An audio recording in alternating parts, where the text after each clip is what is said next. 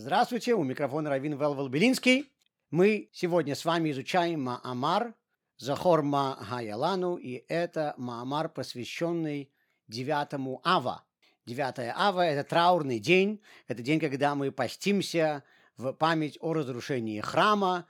Много других трагедий нашего народа произошло в этот день, и в этот траурный, печальный день мы читаем Эйхо. Эйхо – это часть Танаха, это одна из Мегилот, одна из книг Танаха, где говорится о бедах еврейского народа и о том, как евреи страдают из-за них. Один из стихов Мегилат Эйха говорит «Захор ма хая лану» это мы, евреи, обращаемся ко Всевышнему, и мы говорим ему, Бог, вспомни, что было с нами. Иными словами, мы сейчас собираемся, по крайней мере, как это выглядит, перечислять наши беды и наши трагедии, и как вступительные предложения мы говорим, Бог, вспомни, что было с нами. Но хасидизм дает более глубокую интерпретацию этого стиха, и с точки зрения хасидизма это не является вступительным предложением, а само это предложение уже говорит то, на что мы просим Всевышнего обратить внимание, то, что мы просим, чтобы Всевышний вспомнил. Слово «ма» на иврите означает «что». «Ма» Гая лану означает «что было с нами», но слово «ма» на иврите имеет также другие значения с точки зрения Кабалы. Еврейский мистицизм имеет целый ряд духовных интерпретаций этого слова. В частности, слово «ма» «что» имеет равную гематрии, числовому значению слова «адам» – «человек» и Поэтому, как Каббала говорит нам, слово «ма» в более глубоком смысле означает слово «человек». «Ма» – это две буквы «мем» и «гей». «Мем» – это 40, «гей» – это 5. «Ма» – это 45. И «адам» – это «алов», «далет» и «мем». «Алов» – это 1, «далет» – это 4, «мем» – это 40. Поэтому «адам» – это тоже 45. И когда в Кабале и в хасидизме мы говорим о человеке Адаме, то это слово в Кабале также имеет особое значение. Слово «человек» на иврите может быть сказано некоторыми способами. В частности, есть пять разных слов, соответствующими русскому слову «человек». Энош, Гевер, Иш и так далее. Адам – это самое высокое из них – и это потому, что Адам соответствует также слову Адаме ле Эльон. Человек был назван Адамом, потому что он был создан по образу и подобию Всевышнего. То есть, когда мы называем кого-то Адамом, мы подразумеваем, что он является подобием высшего прототипа, по образу которого мы были созданы. Когда мы обращаемся к Богу, и мы говорим, посмотри, что стало с нами, если мы поменяем слово «что» на слово «Адам», то мы теперь вкладываем совершенно другое значение в эту фразу. Мы говорим «Бог, посмотри, что стало с нашим Адамом, с нашим человеком, человеком с большой буквы». Иными словами, мы были созданы по образу и подобию Всевышнего. Мы должны были соответствовать нашему духовному прототипу. Бог, посмотри, что с нами теперь стало, что стало с этим духовным прототипом. Иными словами, мы говорим Богу, что то, как мы выглядим здесь, в этом материальном мире, не соответствует тому, как мы были задуманы известно, что когда многие великие евреи, праведники, встречались с животными, то животные их боялись. самая известная история из них – это, наверное, то, что описано о Даниэле, пророке, которого посадили в пещеру, в яму с львами, и были уверены, что львы его раздерут на части и съедят. Но, тем не менее, когда они пришли забирать его, как они думали, останки из этой ямы, то они увидели, что львы боялись его. И в Торе описывается, что это потому, что люди на самом деле должны наводить страх на животных. Почему же этого не происходит? Почему же мы видим, что многие животные людей не боятся, и наоборот, люди боятся животных? Почему же мы видим столько раз, что животные раздирают людей на части? Почему же мы видим, что животные нападают на людей? Это потому, что люди не выглядят как люди. И это потому, что люди не ведут себя как люди. А если человек ведет себя, как это полагается, то тогда животное это будет чувствовать, и животное его будет бояться, потому что животное создано таким образом, что оно боится человека. И поэтому великие праведники, которые соответствуют тому, как человек должен был бы выглядеть, они действительно наводят страх. Так вот, мы смотрим на себя, и мы говорим, мы не выглядим так, как мы были задуманы. У человека, как вы знаете, в отличие от животного, голова выше тела. Человек – это прямо ходящее существо. Наша голова выше тела, потому что голова должна контролировать тело, голова должна контролировать наши чувства, поэтому голова выше сердца. Голова должна контролировать наш желудок, голова должна контролировать наши половые органы, которые находятся еще ниже, и так далее. Голова должна быть в полном контроле над всеми этими частями нашего бытия.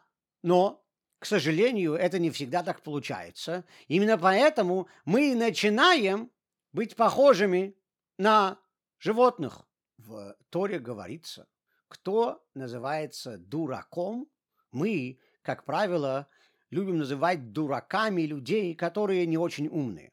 Но разные люди сотворены с разными IQ. Люди рождаются с разными способностями. Есть люди, которые по своей природе не очень умны. Такого человека Тора дураком не называет. Кого Тора называет дураком? Того, кто теряет то, что ему дано. Иными словами, тебе природой или твоими жизненными условиями дана какая-то возможность. У тебя есть какой-то подарок, свыше, а ты его вместо того, чтобы использовать, теряешь.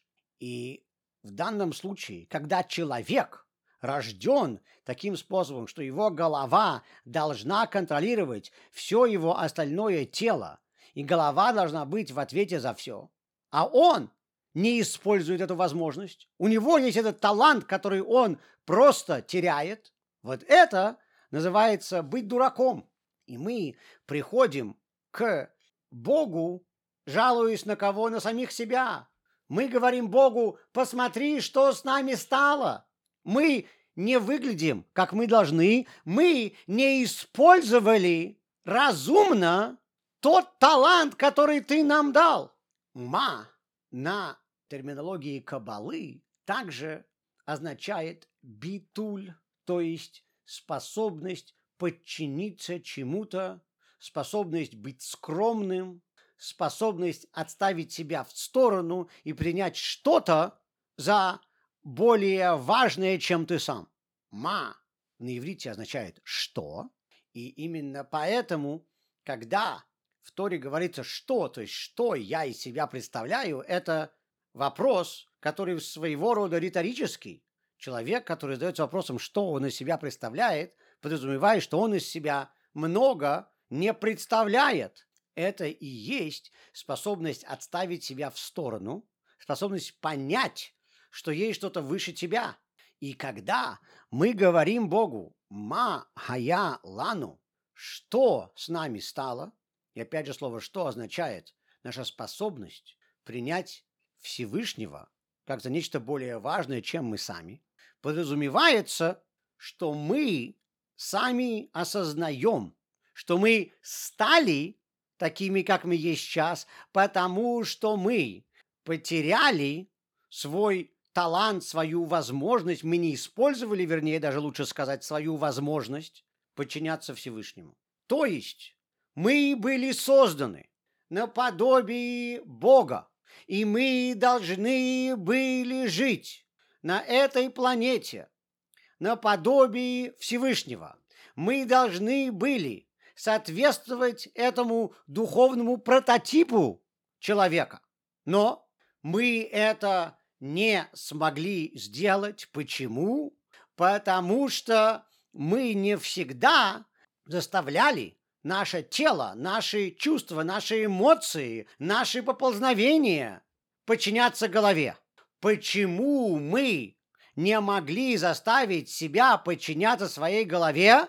Потому что мы потеряли свою способность отставить себя в сторону. Голова, наш разум, имеет уникальную возможность отставить себя в сторону. Когда я что-то изучаю, то мне нужно забыть о себе и быть полностью поглощенным той темой, которую я сейчас пытаюсь понять. Если пока я что-то пытаюсь изучить, я буду думать о том, что я голодный, или о том, что мне хочется купить новый дом, или о том, что мне нужно поехать в отпуск, тогда я не смогу узнать ничего нового. Я могу узнать что-то новое только если я о себе забываю и полностью посвящаю себя мысли об этом предмете. Наши эмоции направлены на себя, мои желания только подчеркивают то, что я есть, то, что я хочу. Все остальное внутри меня только говорит мне обо мне. Единственное, что позволяет мне забыть о себе, это моя голова, мой разум. И поэтому именно голова способна заставить меня подчиниться чему-то выше. Если я действую только в соответствии со своими эмоциями, со своими желаниями, то тогда все, что я буду делать, это думать о себе и делать все для себя. Голова моя, однако, может меня убедить в том, что есть кто-то умнее меня, кто-то важнее меня, кто-то выше меня, и заставить меня подчиняться ему. И поэтому из-за того, что мы потеряли эту способность битуль подчиняться, мы упустили шанс – заставлять свое тело слушаться нашей головы, и поэтому мы теперь уже не похожи на наш духовный прототип, на то, как мы должны были выглядеть. Окей?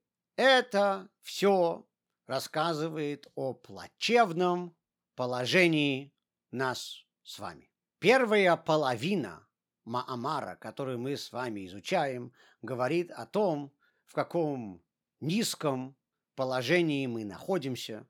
Мы теперь с вами проанализировали, в чем заключается наша беда, как мы попали в этот капкан и почему вообще мы приходим к Всевышнему с вздохами и криками и слезами. Мы двигаемся с вами дальше.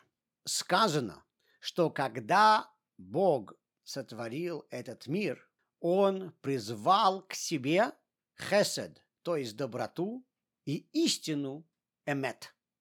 И стал советоваться с ними, стоит ли сотворять этот мир.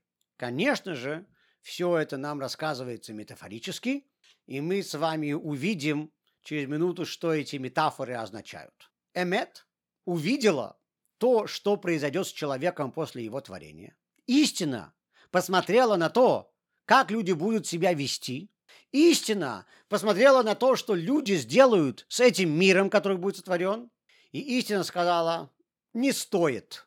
Посмотрите, этот человек будет далек от истины. Этот человек, которого мы сделаем, уйдет от истины. Не нужно сотворять этот мир, посоветовала истина Всевышнему.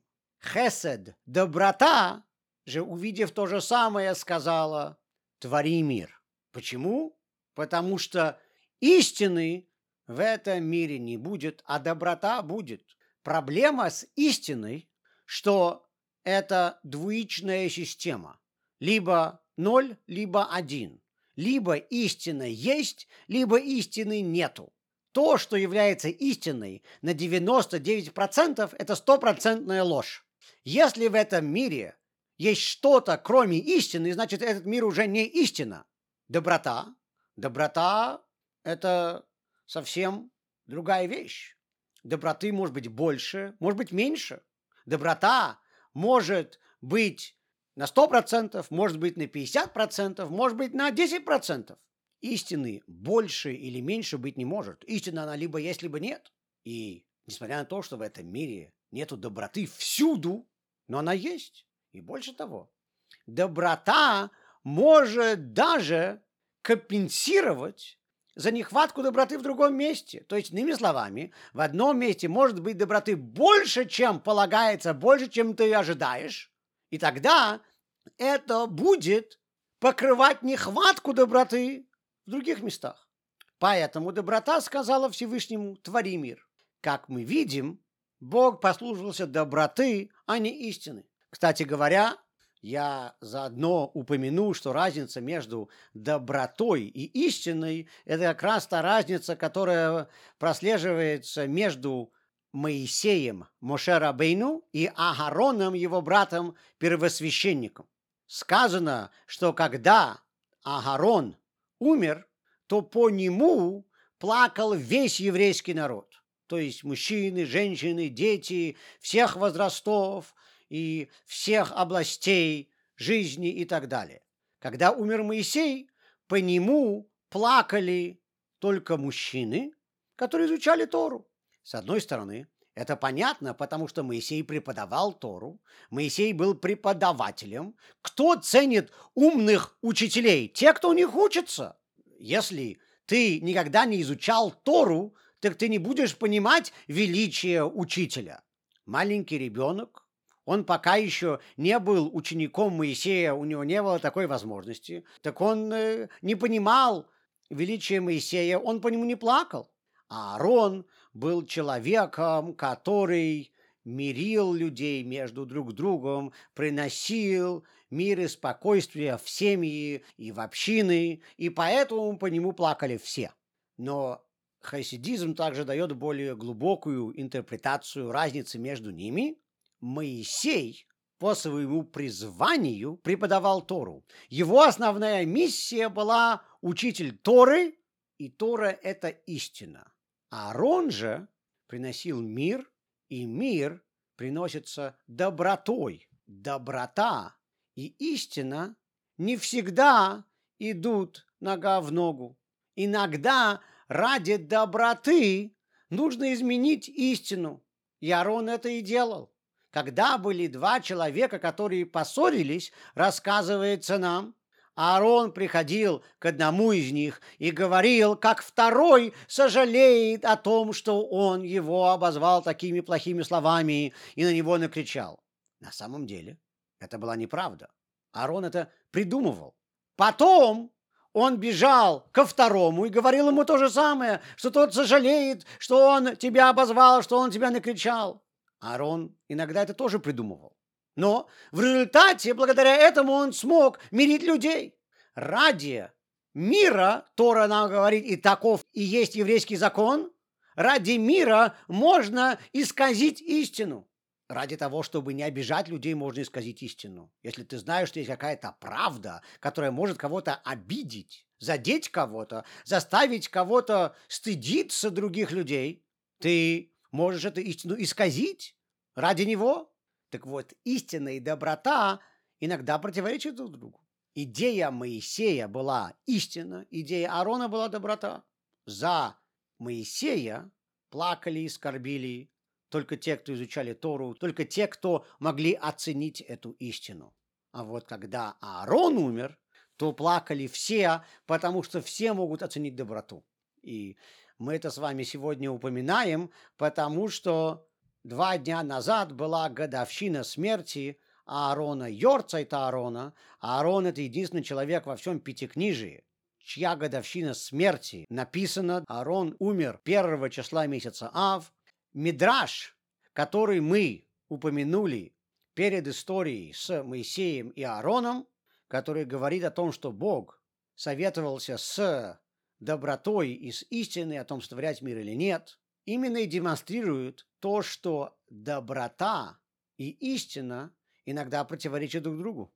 Но мы-то знаем величие истины, и мы знаем, что нам нужно стремиться к истине. Так почему Бог сотворил мир, даже если в мире не видно постоянно истины. Даже если истина не хотела, чтобы мир был сотворен, почему Бог все равно это сделал?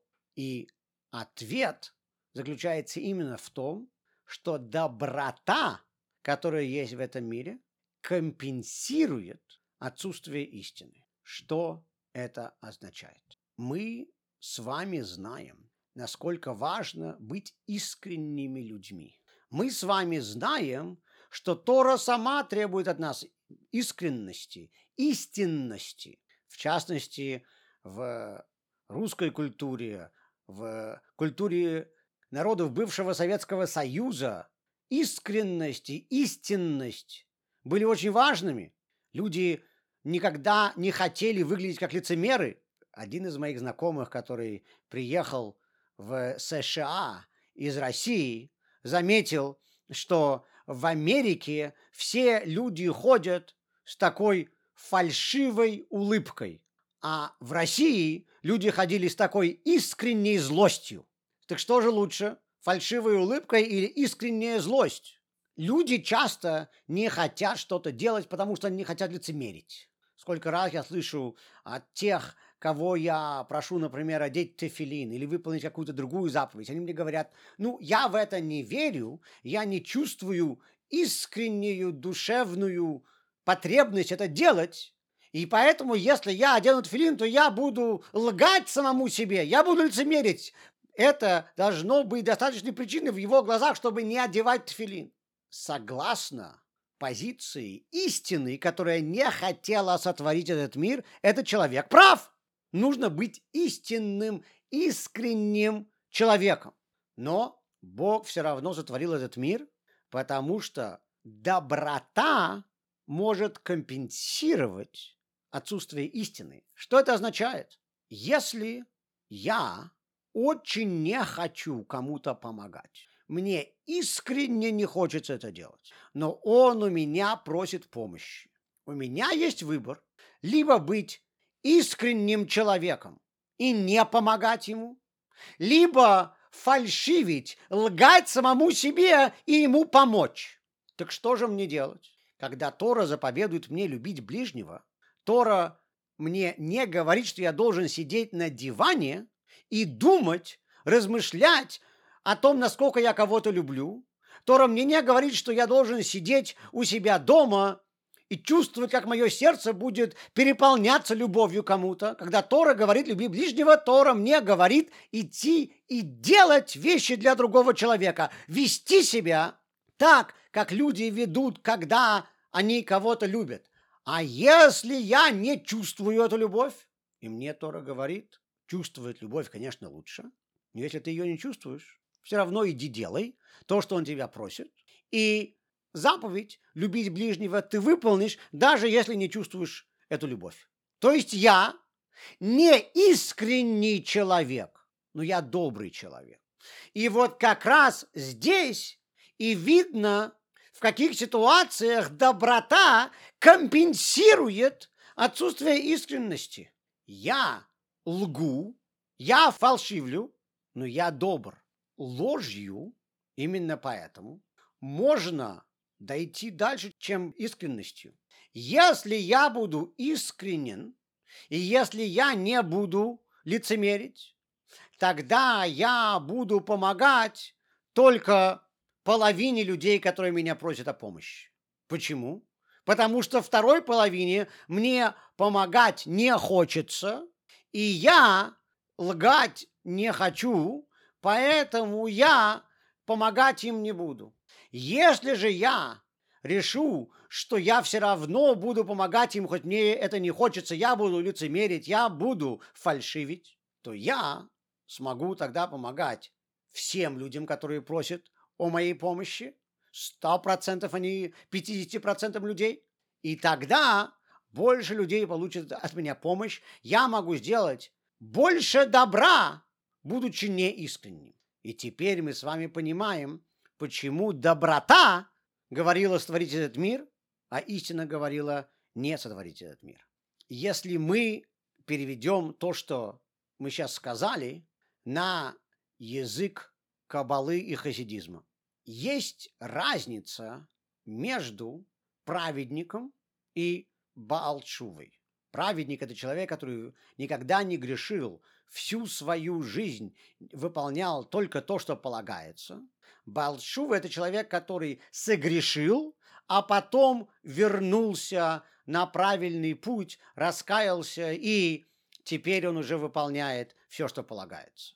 Праведник, цадик, всегда делал только то, что надо, и поэтому он может идти по среднему пути, потому что от него больше ничего не требуется. Ему никогда не нужно впадать в экстремальности.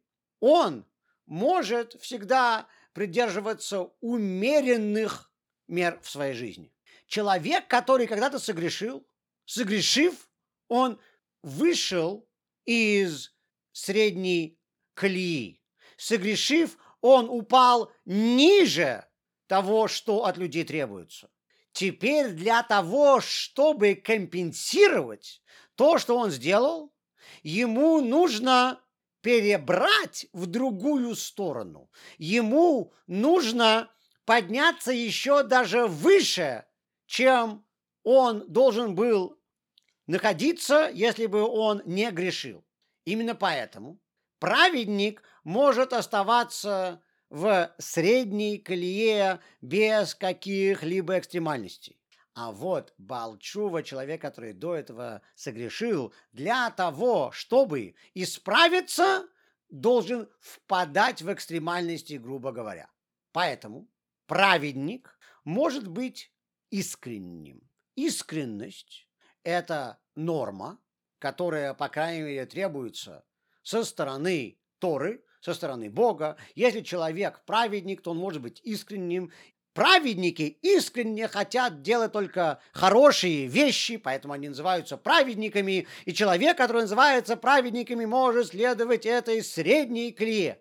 А человек, который согрешил, у него, очевидно, этих искренних желаний все время делать то, что полагается, нету, иначе бы он не грешил.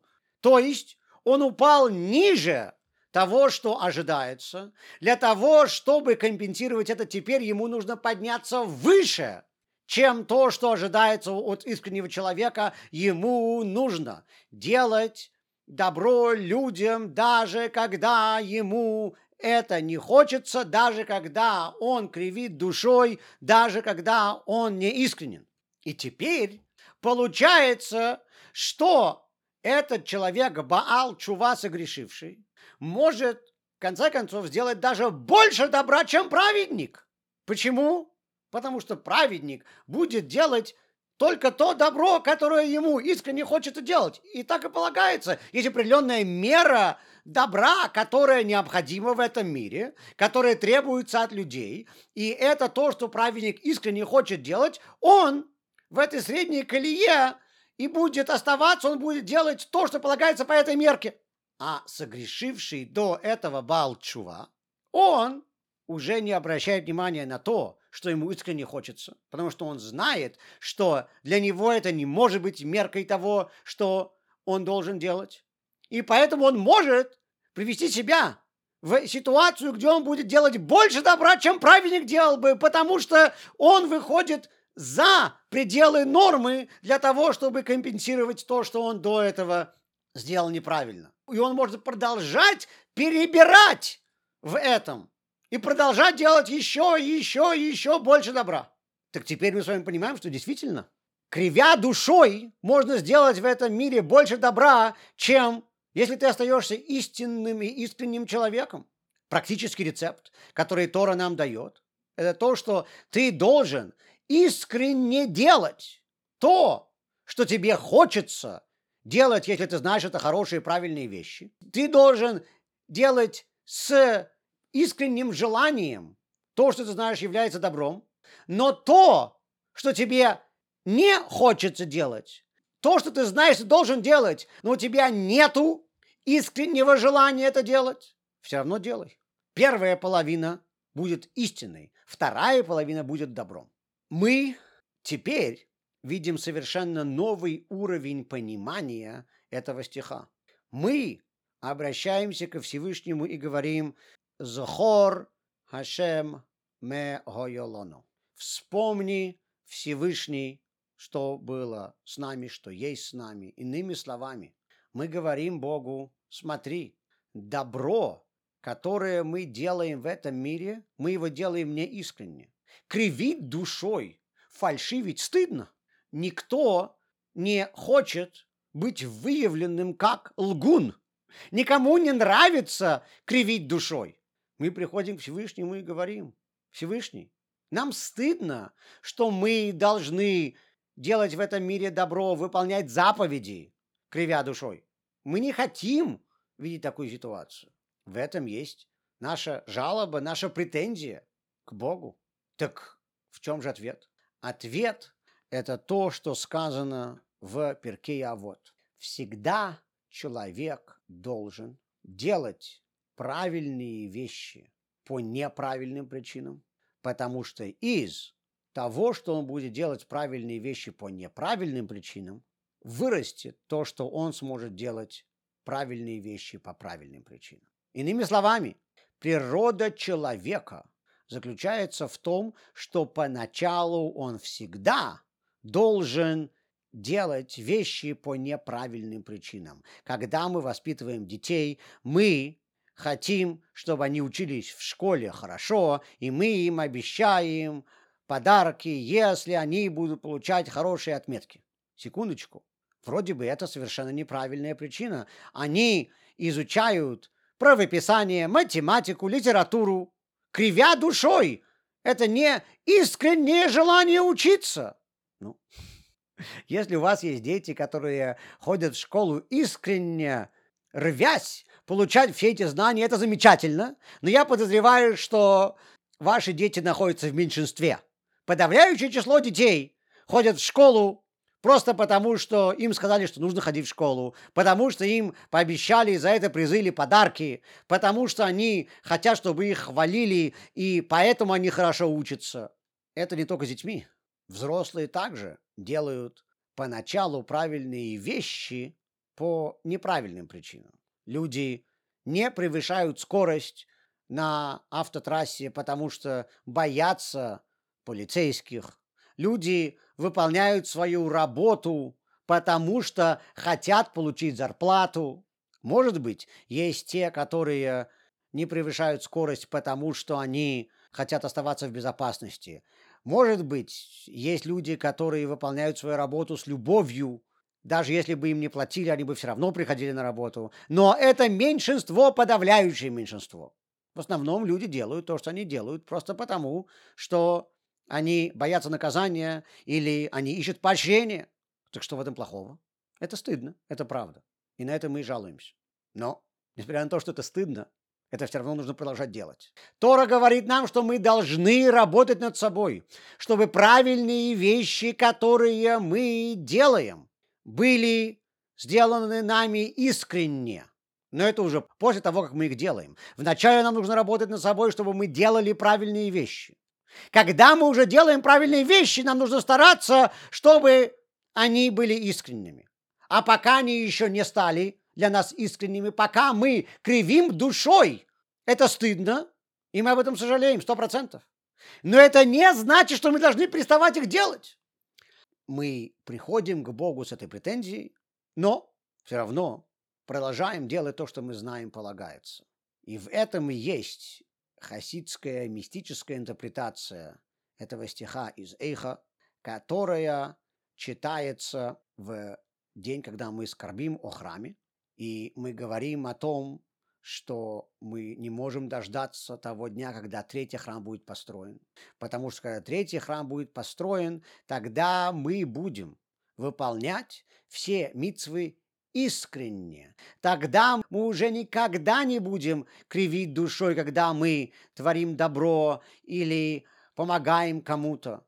А когда придет Машех, мы будем хотеть исполнять каждую мицу всей своей душой.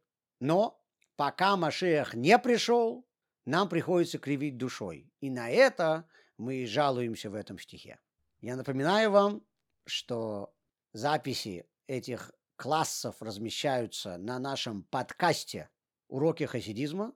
Также у нас есть подкаст под названием Тора Каст. Подпишитесь на них, и вы будете получать все аудиозаписи наших уроков. Сейчас я заканчиваю свой урок. Если у вас есть вопросы, я буду рад на них ответить. Альбринский, э, спасибо большое, очень интересно. У меня есть вопрос. Вот человек может искренне думать, что причиной, по которой он что-то делает, истинно, и верить в это и делать это. Но ведь может быть такая ситуация, когда человек не искренен, потому что он не знает истины, по которой что-то нужно делать. Сто процентов. Когда-то к Ребе Рашабу, к пятому Любавическому Ребе, пришел человек с вопросом. Это был либо самый конец XIX века, либо начало XX века. Вся Европа и Россия, в том числе, кишили всеми теориями, идеологиями, измами. И очень многие люди покидали еврейство, присоединяясь к этим движениям, к этим идеологиям. И целый ряд из этих идеологий были очень успешными. К Ребе Рашабу как-то пришел один человек, жалуясь, на то, что мы теряем евреев этим движением, этим течением. И он спрашивал Ребе Рашаба, почему эти течения столь успешны. И Ребе Рашаб ответил, они столь успешны, потому что эти люди истинно борются за ложь, а мы лживо боремся за истину. То есть, иными словами, вы правы, есть люди, которые свято верят в ложь, и они это считают истиной, они вот свято верят. Мы же, как мы видели в нашем Маамаре, который мы сейчас с вами читали, очень часто лживо, кривя душой, боремся за истину. А если человек искренне верит в ложь, но это такая ложь, которая ведет, к примеру, к чему-то доброму? Если у этой лжи нет негативных побочных эффектов, и она заставляет его делать хорошие вещи, может быть, тогда в ней ничего плохого и нету. Может быть, это лучше, чем если человек будет не искренне делать что-то, потому что он не знает истины, причины, по которой это нужно делать. Здесь это уже сложно. Я вам объясню почему. Я вам приведу такой пример. Мы, мы говорим маленькому ребенку, что ты должен учиться хорошо, потому что если ты будешь учиться хорошо, то я тебе дам такой-такой-то подарок. Он искренне теперь хочет учиться ради чего? Ради подарка. Его искренность не ради правописания, не ради того, чтобы зазубрить таблицу умножения. Его искренность теперь ради подарка. Я бы сказал, что по началу пути человека это всегда приходится делать. Но цель в том, чтобы в конце концов сказать ему, в чем заключается правда. Или вместо того, чтобы приводить пример с детьми, давайте приведем пример с, с взрослыми. Почему мы соблюдаем кошер? Мы соблюдаем кошер, потому что Бог нам сказал это делать, и потому что это полагается для нашей души. Кошер – это духовная пища. Приходит ко мне человек и говорит, знаете что, я решил соблюдать кошер, потому что кошерная еда, как я решил, более полезна для моего здоровья, потому что свинина там имеет какие-то неполезные побочные эффекты, и смешивать молоко с мясом это вредно, потому что каждое из них должно перевариваться отдельно, и то, и все. И он создал целую свою теорию, почему ему нужно соблюдать кошер. Я скажу ему, ты еврей, Тора сказала, что евреи должны соблюдать кошер. Ты решил, что кошер нужно соблюдать, потому что тебе это полезно для своего тела по медицинским соображениям. Иди соблюдай. Пусть он соблюдает кошер, потому что он считает, что это полезно. Почему?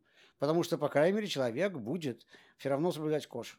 Но я вам скажу, что когда он начнет уже соблюдать кошер, я надеюсь, что он будет продолжать изучать Тору и пытаться понять, почему же он все-таки это делает.